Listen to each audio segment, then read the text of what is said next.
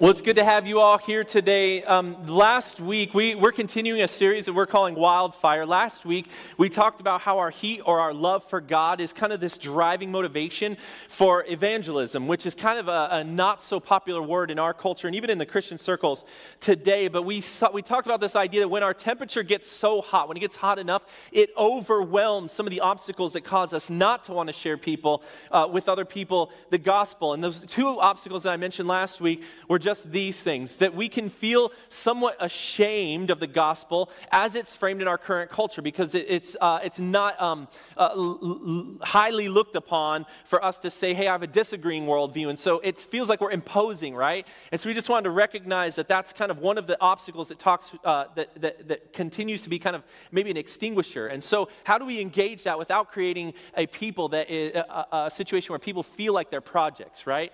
And, and to actually love them is the key to that loving Jesus, loving others. And then we wanted to recognize that there is some legitimate embarrassment for the historic Christian missteps in our history, right? And so there's almost a part of us that kind of tends to back away from even notifying or letting people know of our Christian connection, let alone to tell somebody else about that. And so just to kind of pull those in front of us and say both of those, neither of those are the gospel. They're distortions of the gospel. But that the gospel itself would have us love people and love God genuinely, truly, uh, but to even be able to boldly proclaim that. And so our goal here is to ultimately see that our source for this is our love for God, which causes, in, in its unimaginable sacrifice, that Jesus died for our sins, causes us to want to say that love needs to be transferred on to others as we love others and want them to meet Jesus because we have experienced an, un, uh, uh, an unfathomable love ourselves. I want you to take a look at this quick little cycle that's going to be up on the board. So it's just this, um, this idea. Our love of God should translate into a love of people. But what you may not realize is that our love for people will then translate and lead us to a love for God. And the more you love one, the more you love the other, right? The more you love God, the more you love people, the more you love people, the more you love God. And so it's this cycle that kind of tends to create its own energy, its own momentum. And when you enter into the kingdom of heaven, it's exciting when you start to see people come to know God. It becomes exciting. And one of the things I wanted to point out in there is that if you have had conversations with somebody who's maybe new to the faith or wanting to check it out, it starts to reveal some things, right? You rediscover old truths that maybe you learned a long time ago but have walked away from. And you start to remember, like, oh, yeah, I remember that story. I remember that thing that God did. I remember the love that God showed in that moment. But also, people start to ask questions that cause you to be like, oh, I don't know the answer to that question. And so what ends up happening is it reveals gaps in your own understanding of God and your own theology. And so by talking to other people about God, it creates, whoa, intro two. By, by talking to people about God, it creates this kind of cyclical way of creating more momentum, revealing gaps, and causes you to say, hey, I don't know the answer to that, but I'm going to st- I'm going to pick up the, the, the book of First Kings. You read First Kings, we're going to read it, and we're going to talk about it together. All right? And so you can see how there's this cycle that takes place. Well, I want to introduce you to one more cycle, and I want to give you a couple more barriers today that I want us to begin removing. And it's just this that radical obedience leads to radical fruit. But also, the opposite is true. Radical fruit leads to radical obedience. Now, I'm going to give you a quick story to kick us off today. Um, so, when I was like in first grade, all right, hold on to that because that's going to be shocking in a few moments. First grade, I decided, since we went camping all the time with our family, that I was going to help my dad start the fire this particular weekend. And so I went and got my dad. I said, Hey, dad, come here. I, I, I did something. I want you to check it out. Like, all excited. Come check this out. He comes into the garage, and before me is not one, not two, not three, but four Molotov cocktail bombs sitting in a nice row on the garage in front of me. Where did I learn about those? You might be asking yourself. I saw Rambo 3. Okay? Naturally, my mind thought, wow, if it can do that to a tank, it can definitely do this to a fire pit and our camping. But I, what I didn't realize is that it could also consume about 20 square feet around me, as well as us in the midst of it. My dad calmly says, Eric, step away from the bottles. step back. There's a door right there. I want you to go out the door. I'm going to take care of this. Now, I was a little disappointed, but I walked out. I started loading up the wood into the truck, about a quarter or so of, of wood inside of the back of our, uh, uh the, the trailer bed of our, of our truck. And to my disappointment, later on, we're sitting there at the fire pit, and my dad begins to build a traditional fire, a much safer traditional fire with the newspaper at the bottom, and then the kindling over the top of that, and then some wood, the wood that I had put inside of the truck bed, right? Now, throughout the night, what do you have to do in order to keep a fire going? You keep adding wood to it, right? And one of the things I want us to understand is we talked about the hot love of God, that in order for us to sustain a fire, we can't have just the spark. And so last week, as we talked about the spark, what we have to realize is that we need more than the spark. We have to have something dense, something that's flammable, something that's available to continue keeping this fire moving as we do it. And so the heart of the, or sorry, the heat of the wildfire, understanding, and that metaphor that we're using is that we spark it with God's love, but we keep it going with this ongoing obedience.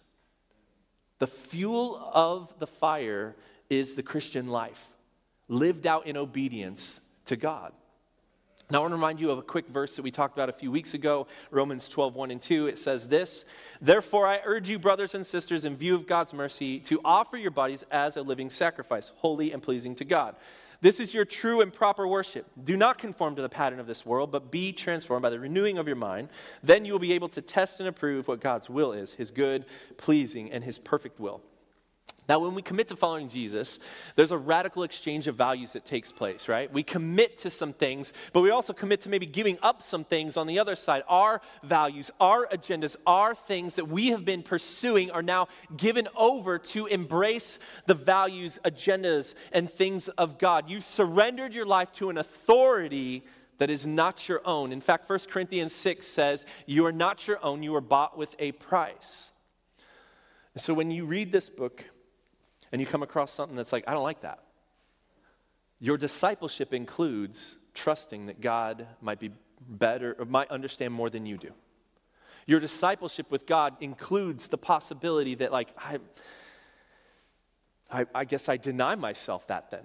And now I come into this thing that the scriptures are telling me to do. And your obedience is a part of your ongoing understanding, a denial of that, a, a, to look at that and be like, I'm not doing that, is an admission, acknowledgement of a part of your life that you're either unwilling to surrender to God or a lack of faith, right? Sometimes it's not that I'm not willing, it's just like, man, I don't, I don't know if I can trust you with that yet. I just haven't gotten there in my faith yet to say I'm going to give this or that thing up. Now, if that feels harsh, here's the kicker the more you do it, the more you realize that God knows better than you.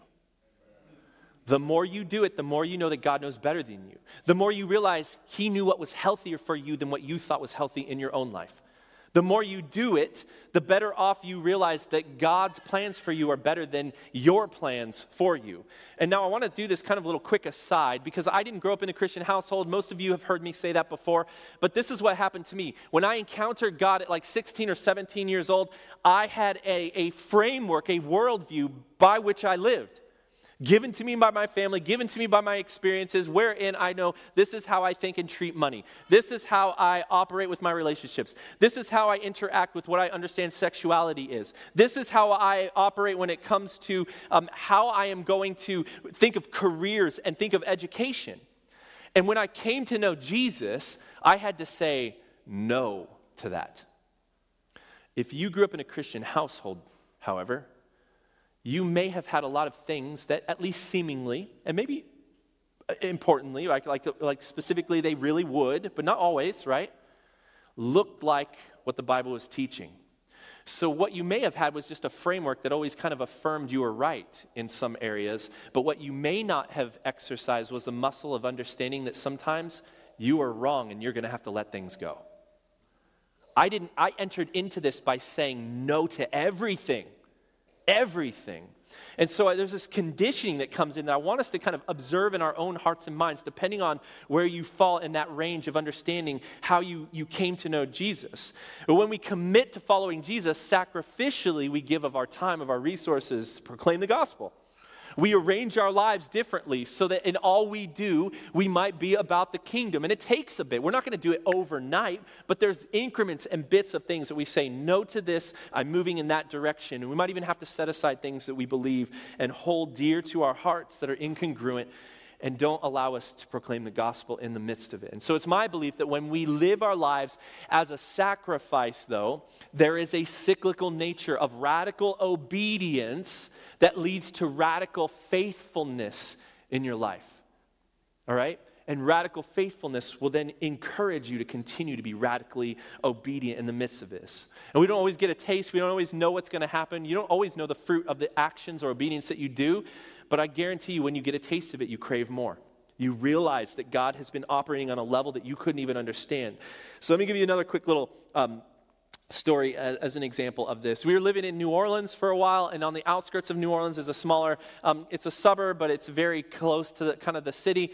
And um, we had purchased a house in this little area. And during this time, what, what happened, I, I think I've mentioned this story, so I'll make it uh, succinct.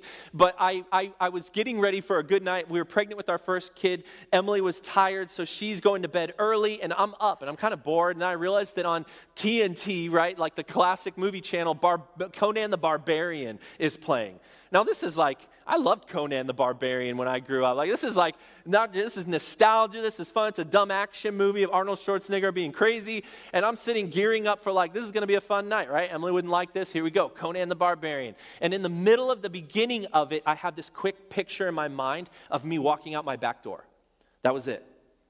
And I remember thinking, I got like Conan in front of me. Jesus, like, what, what is this? What, is this you? Are you whispering? Are you telling me to do something? And I remember trying to think through, like, this is crazy. There's no, like, it's just a picture. Like, maybe I turned around, it's a memory from earlier today. I don't know what it is. But for whatever reason, in this moment, I decided I'm going to I'm going to do it. I'm going to see what happens. So I get up and I walk out the back door, which is right behind me. And then I have this other picture of me walking, taking a left turn down the street behind us. So I take a left turn. I start following this trail of just maybe the Holy Spirit's telling me to do something, maybe not. If nothing else, I'm getting some fresh air tonight. I'm missing Conan, but that's a small sacrifice to pay. And as I'm walking, I, I, eventually see this kid. He's about junior high age, and he's walking on the opposite side in the same direction as me. I see him kind of come out of a field, and then we're just walking. It's awkwardly 12 at night, and we're both just like two dudes walking down the street together. And I look over, him, I'm like, I hear this phrase heaven in my head. And I think, God, should I tell him that? And I hear yes, but I'm still a little uncomfortable. And it's weird, like I'm a grown dude if it's, you know, I start talking to him in the middle of the night. So I start walking, and all of a sudden I'm like, I'm going to say, I'm going to say. And all of a sudden, this kid dips back and goes behind me down the street. And so I'm like, okay, I lost my opportunity.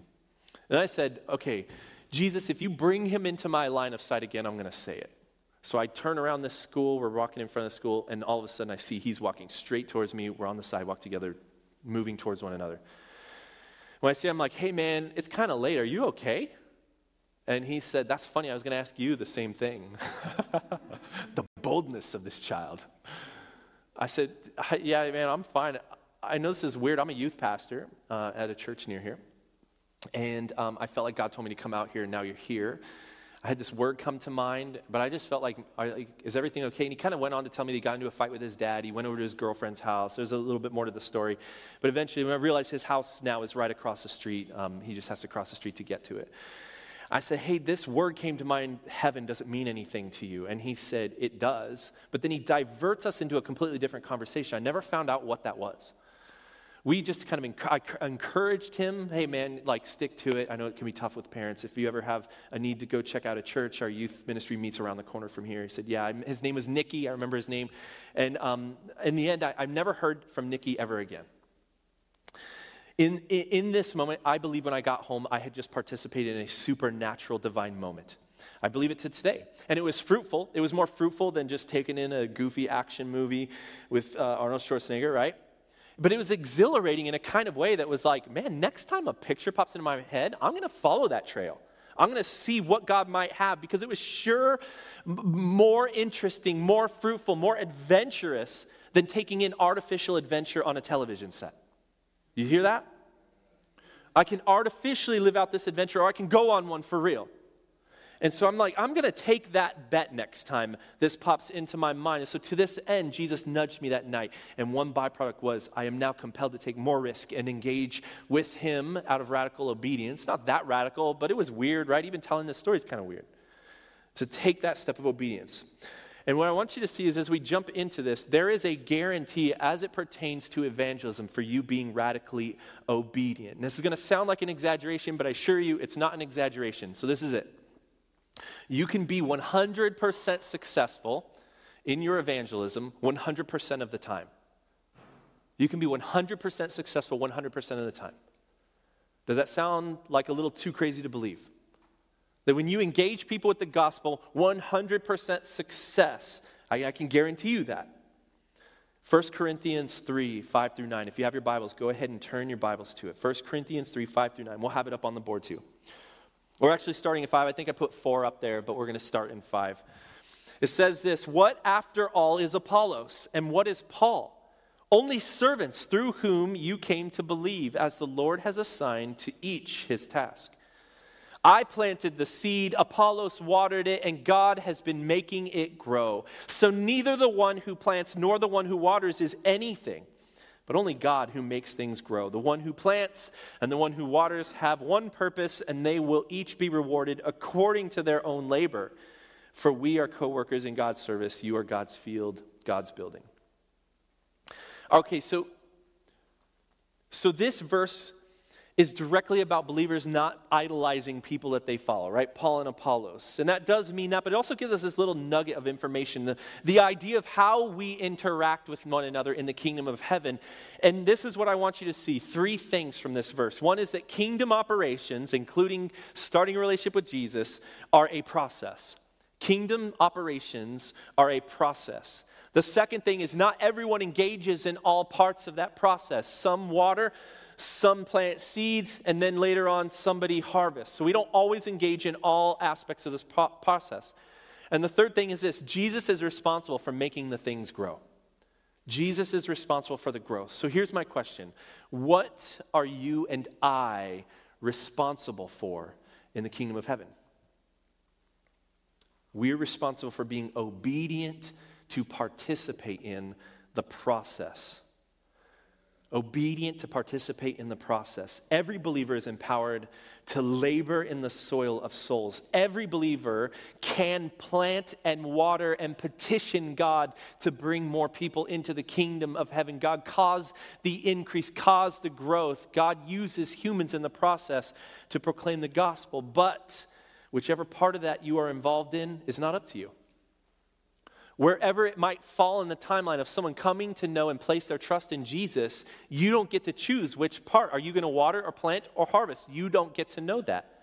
You're not even responsible for the response on the other side and somebody's uh, willingness to hear and receive or reject what you just told them. The only thing you're responsible for is to be obedient to participate when and how God tells you to in the process of someone coming to know them. Now, think about the dynamics there. If you can say, as you're sitting there, I've never led anyone to know Jesus, but I have been incredibly faithful to sow the seeds, I've been incredibly faithful to water. I want you to know that your efforts, your labor were not in vain. You just weren't the harvester. But think about the other part, right? Like, what if you have, can say, I have harvested thousands of souls for Jesus? Like, think the Billy Graham where he's doing these giant altar calls. I have decided, right? Do three more rounds if I have decided. Get them coming in here, right? You might be that person, but look, that's awesome. You're amazing, but you owe a debt of gratitude to the people behind you who watered and watered and, and sowed out the seed because that was what it took to get them to the point of saying, I'm ready to say yes down the line. And I want you to see this, hear this. God saw every single person who participated in that process the entire way. He sees it all. Someone planted, someone watered, and someone harvested. And maybe for some of y'all, someone planted and replanted because we weren't sure what kind of soil that landed on. And then someone watered and watered and watered and kept watering because some of us need a little extra watering. Amen. I needed extra watering. And so, even in my telling of my story, there was this guy who was from Texas who went to Bullhead City, Arizona. That's not even on the map for the most part. And this guy decided to do an old fashioned revival, gave an altar call, and I was a part of the harvest that day. But what that guy doesn't know is that there's a guy named Shane, who's now one of my best friends. And on one day, as I was making fun of him, badgering him about being a Christian, he stood up and said, Look, man, you don't have to be friends with me. You don't have to like this about me. You don't have to go to church or not go to church, but you need to stop bothering me about this because there's nothing you're going to do to change that. I follow Jesus. I remember thinking, okay, all right, I'll like back off. But I remember walking away thinking, what is it about that that he cares so much that he's willing to like fight for it? And that little seed was planted in my head.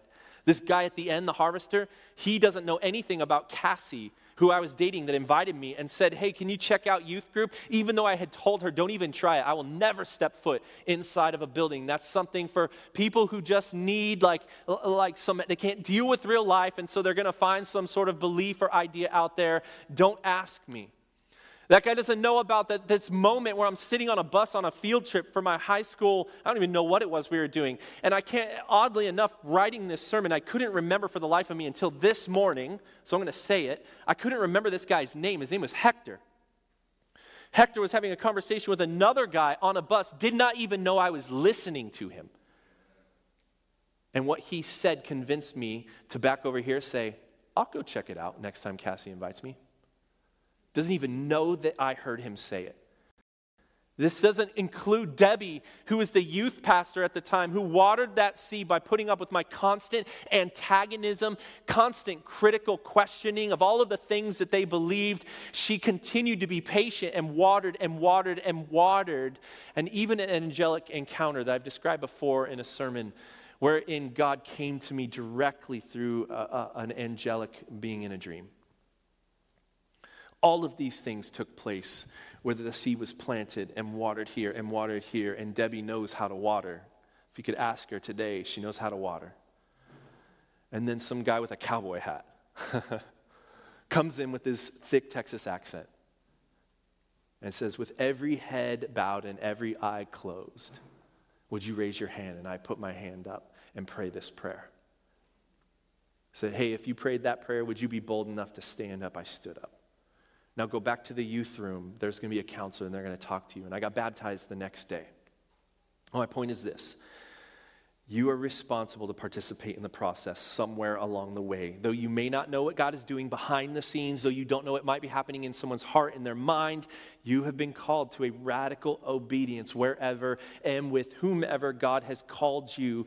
And when it comes to you, it usually comes in a whisper. It's that quiet moment where you hear in your heart, can you tell them what, that you're praying for them? And then can you actually pray for them? Don't just say it, not do it. Could you just anonymously be very generous with your tip today? And you think, God, why would I just throw down extra money? No, no, no, no, no, no. I didn't say you were going to get to know the details. I need you to be radically obedient right now and tip this person because I need to encourage them. Someone else is going to water, someone else is going to do, someone else is going to harvest. I don't, I don't got to tell you the details. I just need you to trust the process, sow into it, and tip this person extravagantly today. It's in that still small voice where Jesus says, Hey, right now, can you tell this person how I redeemed your relationship when it wasn't going well?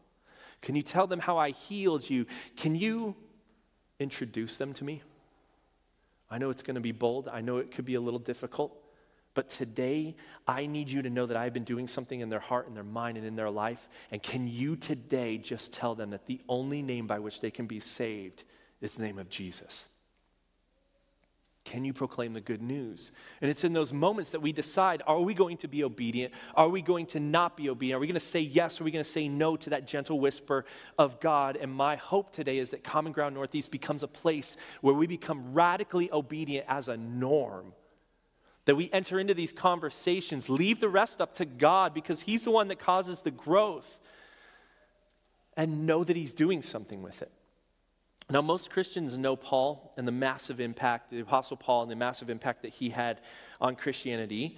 Uh, but there was an, another important character that maybe you haven't heard of. Uh, Pastor Sam pointed this out to me this week, and so the scriptures aren't going to be up here. I didn't tell them. I'm going to just read them out to you. But there's a man in Acts 9 who participates in the process by saying yes. His name is Ananias. And in Acts 9, verse 10, I'll just read it out. It says, Now there was a disciple of Damascus named Ananias. The Lord said to him in a vision, Ananias, and he said, Here I am, Lord. That's an important phrase. Here I am, Lord.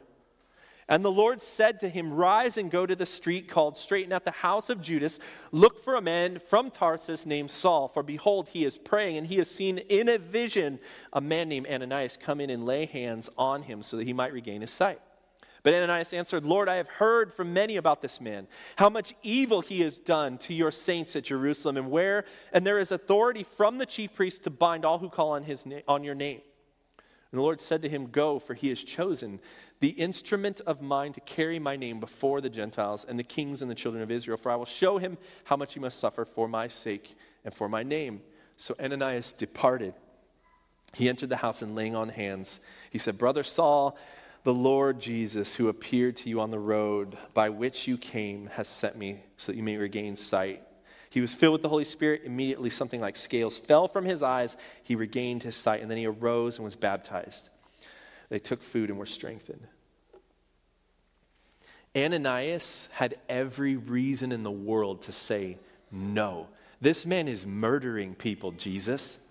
I cannot say yes to this, but he decides to be bold, radically obedient, and he says yes. And that yes changed history forever. God had been preparing him on the other side. And this radical obedience on your part, wherever you're at, could have the kind of fruitfulness, radical fruitfulness on the other side that causes major kingdom movements to be created, a legacy of generations and generations of people who begin to live out of a love and in part with the kingdom of God. And so, this is what I mean when I say radical obedience leads to radical fruit. And radical fruit leads to radical obedience. When you see the fruitfulness in your life from your obedience, the yes becomes so much easier. So, part of my prayer today, later on, is that I'm going to pray that God would give us a taste of that fruit, to encourage us that the Lord is good. This is the way this works. If you do this, if you focus on this, participation in the process, you instantly become 100% successful 100% of the time. Now, I want to address two things that I think stop us from being obedient briefly before we close out. There are two myths that I think cause us not to be proclaimers of the gospel. One is that, and, and maybe you're surprised by this, it is the fact that clergy and professional pastors exist on this earth you're not equipped or qualified. We send people to seminary, we send them to schools. They're, they're specially gifted, they're, they're, they're elite. They've got something we don't, so I don't have to do it. That's what we pay them to do. It's a myth. The way we build our churches fortifies it too, right? And so, as we as a culture are trying to kind of maybe deconstruct some of that ideology in us, there are some who are naturally gifted with gifts, but Ephesians 4 tells us that they were given those gifts of teaching and proclamation of evangelism, all of the gifts, for the sake of showing others how to do it, not to be that on our behalf. And so, if there is a part of you that gets around evangelists and says, I can't do that, you read it wrong, and you say, Wow, that's amazing. Hey, can you show me how you just did that? And some of you are naturally gifted. The only qualification necessary to evangelize, to be equipped to proclaim the gospel, is a willingness to be used by God. It's a willingness to be inconvenienced when you've got something else on your agenda. It's the willingness to be engaged. It's the willingness to be bold. It's the willingness to believe that God is working behind the scenes, even though you can't see it. It's the willingness to allow your life to be used up like fuel inside of this fire to lay down your agenda and say, I'm going to be radically obedient in this moment. The second myth is this that there is a singular one right way to evangelize. And there's lots of tools for evangelism. Do you guys remember the tracts from the 1980s and 1990s? They still might be out there, but they were like those little pamphlets they'd leave in bathrooms. I told you about the one with the $100 bill. It looked like a $100 bill, and you pick it up. It would say, Do you want to know where you know, true riches in the kingdom of heaven can be found? You're like, Ah, man, that's not what I wanted when I just opened this thing up, right? And they'd have uh, usually pretty direct kind of things in there. Those were really popular. I'm not saying that they're necessarily all bad. You have the four spiritual laws that were incredibly popular for a while coming out of Campus Crusade. The cold call, right? If you died tonight, do you know where you would spend eternity in heaven? Like I was I was getting lunch, man. I mean, I wasn't expecting to have this kind of conversation. Apologetics training was incredibly popular. Using the 10 commandments, right? Like, hey, have you ever told a lie? Yeah, so according to the Ten Commandments, you're a liar. I'm like, well, man, I just, I mean, I said a lie. Like, not, you got to say, I mean, hear you bring it down to this. Are you a liar are you not a liar? And they have these very confrontational, like, tell me you're a liar kind of situation. Dare to share was popular. Evangelism explosion, the list goes on, right? Now, what I want to say is none of these things are inherently bad. I'm, I'm poking fun. None of these things are inherently bad. Well, some of them are bad, but I'll let you sort through which ones are bad and which ones aren't. What I want you to see them as tools to put in your toolbox. There's all, there's all kinds of ways to proclaim the gospel. And every one of these might be a moment to say, Oh, I'm glad I did that apologetic study. I can talk to you about the canon of Scripture and these things, because that happens to be the, the question you're asking right now. Oh, I, I, can do this, you know, right here. This is the Roman road and all the ways that, you know, this, the, the wages of sin are death, and you, you, you kind of walk down this thing. These are all tools that you want to have. And the more you have, the better off you're probably going to be, right? But this is what I want to encourage you to do take heart, have courage, jump in, and just listen to the Holy Spirit. My friend Ed Waken, he wrote the book we talked about, um, Wildfire, which is where we got the name for this. He said this um, Always be on the lookout for those spontaneous moments where God's nudges meet God's needs, or meet people's needs through you. The power of spontaneity, like lightning, can start a wildfire as we become willing to move as the Spirit leads.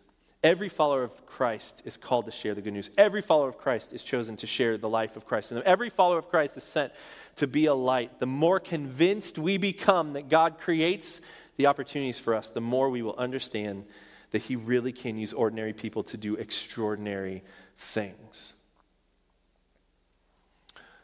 So, if some of us are meant to plant, some of us are meant to water, and others are meant to harvest, we want to recognize that it is God who causes the growth. And if this is true, it takes the pressure off of us. Right? There's an urgency, but there's like a pressure on us, I think, with a lot of these ways of evangelism that we're like meant to help you close the deal, which is just a weird way to talk about this in general, right? And a lot of these evangelism strategies were meant to do that. But what if you just naturally listen to the Holy Spirit, organically kind of living off of what He's telling you in this moment and in that moment to be a part of this process, to water here, to plant here, to harvest here? And you might be asked, and, and, and don't, don't mistake this, you might be asked by God to say something bold. I'm not saying don't be bold. He may challenge you to go up against somebody else's assumptions. He may ask you to do contra- uh, confrontational things. It's not always not about that. In fact, I would actually venture to guess here in our congregation, we will be most challenged in that area. Like, we are not that group of people that tends to treat people as projects. We are not that group of people who, who tends to, uh, you know, kind of come in with that, with that uh, you know, uh, way of tricking people like here's something but hey also you're going to have to sit through a 10 hour sermon if you're going to get that meal tonight right we're not that people what we are in our congregation i believe is that kind of group of people who tends to want to bring the kingdom without the king. We're more than willing to serve. We serve all over the place, all the time, but often we don't bring Jesus into it. So I think that's where we need to work on that. And we needed the other one for a while. Like, hey, dude, can you just chill out and give this person a meal right now? You don't always have to throw in Jesus in every little aspect. You know, those beans were grown by Jesus. Do you know who he is? like, chill out, man. But we're not that right? That's not who Common Ground is. We're definitely that other side. And I think we need to have more boldness to say there is only one way. Jesus is the way, the truth, and the life. Remember this your success is built on your obedience to participate in the process. You only fail if you decide not to do it. You only fail if you decide to passively allow the opportunities that God puts in front of you to walk away from you. Now, I just want to, as we're going to close right now, but I just want to tell one last quick story. Um, and some of you have heard this part of my story, but about two weeks before my dad passed away, uh, my dad did not know Jesus.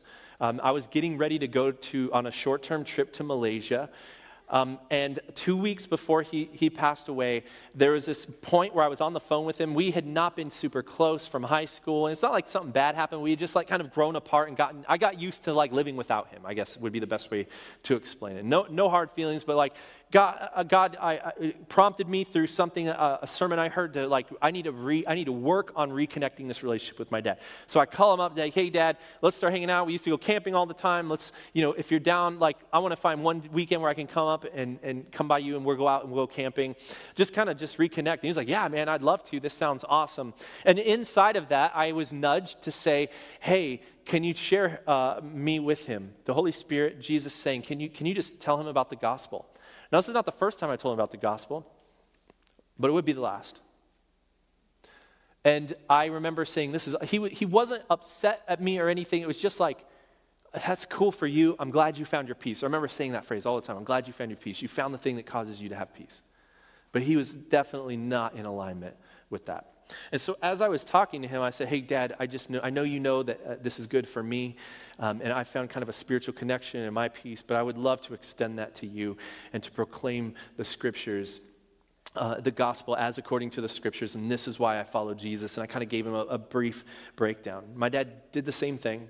He said, "I'm glad that works for you, and uh, you know maybe someday I'll go to church with you. That's good. Thanks. Um, thank you for sharing." Was, he was being respectful to me as his son.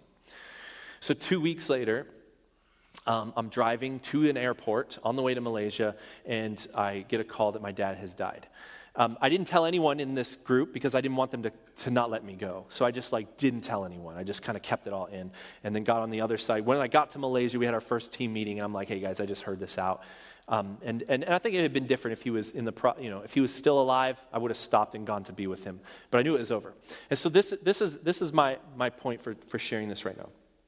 I almost missed the opportunity because I did not want to. I, I, remember saying, I've already told him the gospel. I'm not going to say it again. I, am I'm, I'm glad. I'm, let me say, I'm grieved that I didn't hear him proclaim faith in Jesus. But I still pray that in his sovereignty, God sent something to him, and uh, someone to him in those two weeks, and that he made some sort of profession of faith. What I am not, though, what I am not, however, is regretful that I didn't take that moment of obedience and say yes to tell my dad about the gospel. I will never regret that. And so he got it one last time, one more moment, his, his son like coming at him a little bit, him putting up with me uh, on, on the, you know, my, my young Christian angst in the middle of that. Here's my challenge to you. Who is God putting on your heart to share the gospel with? Maybe better, who have you denied sharing the gospel with because it has been inconvenience or you're avoiding that discomfort? You just don't want to talk about that with them. If you have someone come to mind, I want you to follow through with that this week. Tell them about Jesus, tell them about the gospel, be a part of the process. Water the seed, plant a seed. If you have no one come to mind when I ask you that question, then what I want you to do is to pray today as I pray and ask God to awaken your heart and your mind to see the opportunities that God has already been putting around you.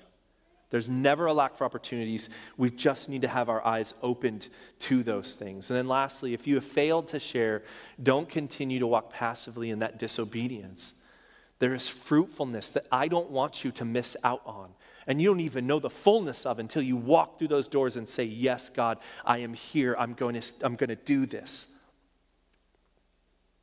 Reclaim that. Have some boldness. Be obedient.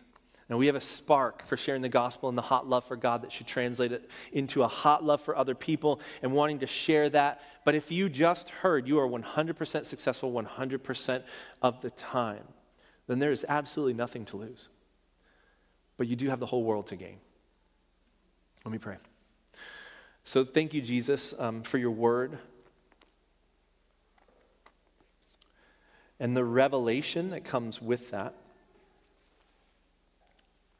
Lord, I thank you just for in the hearing of your word that you can compel us to love more and more, to love you more and more, to love each other more and more, to love those who have not come yet into the fold of God more and more, God. Thank you for the spark that we get to see in your love, God, but would we lay down our lives to be the fuel of obedience in continuously allowing this fire to burn? In continually allowing us to see people come to know you. We ask for a wildfire in our neighborhoods in this day.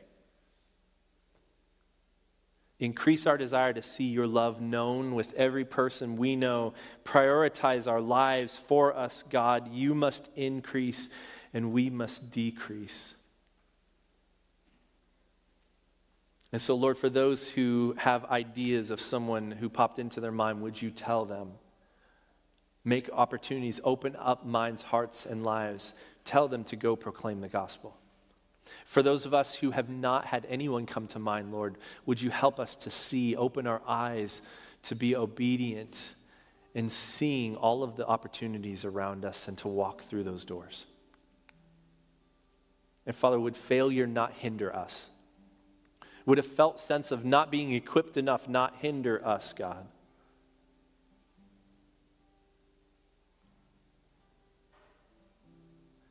Yes, Lord. Again, I pray for a wildfire sparked in this congregation today.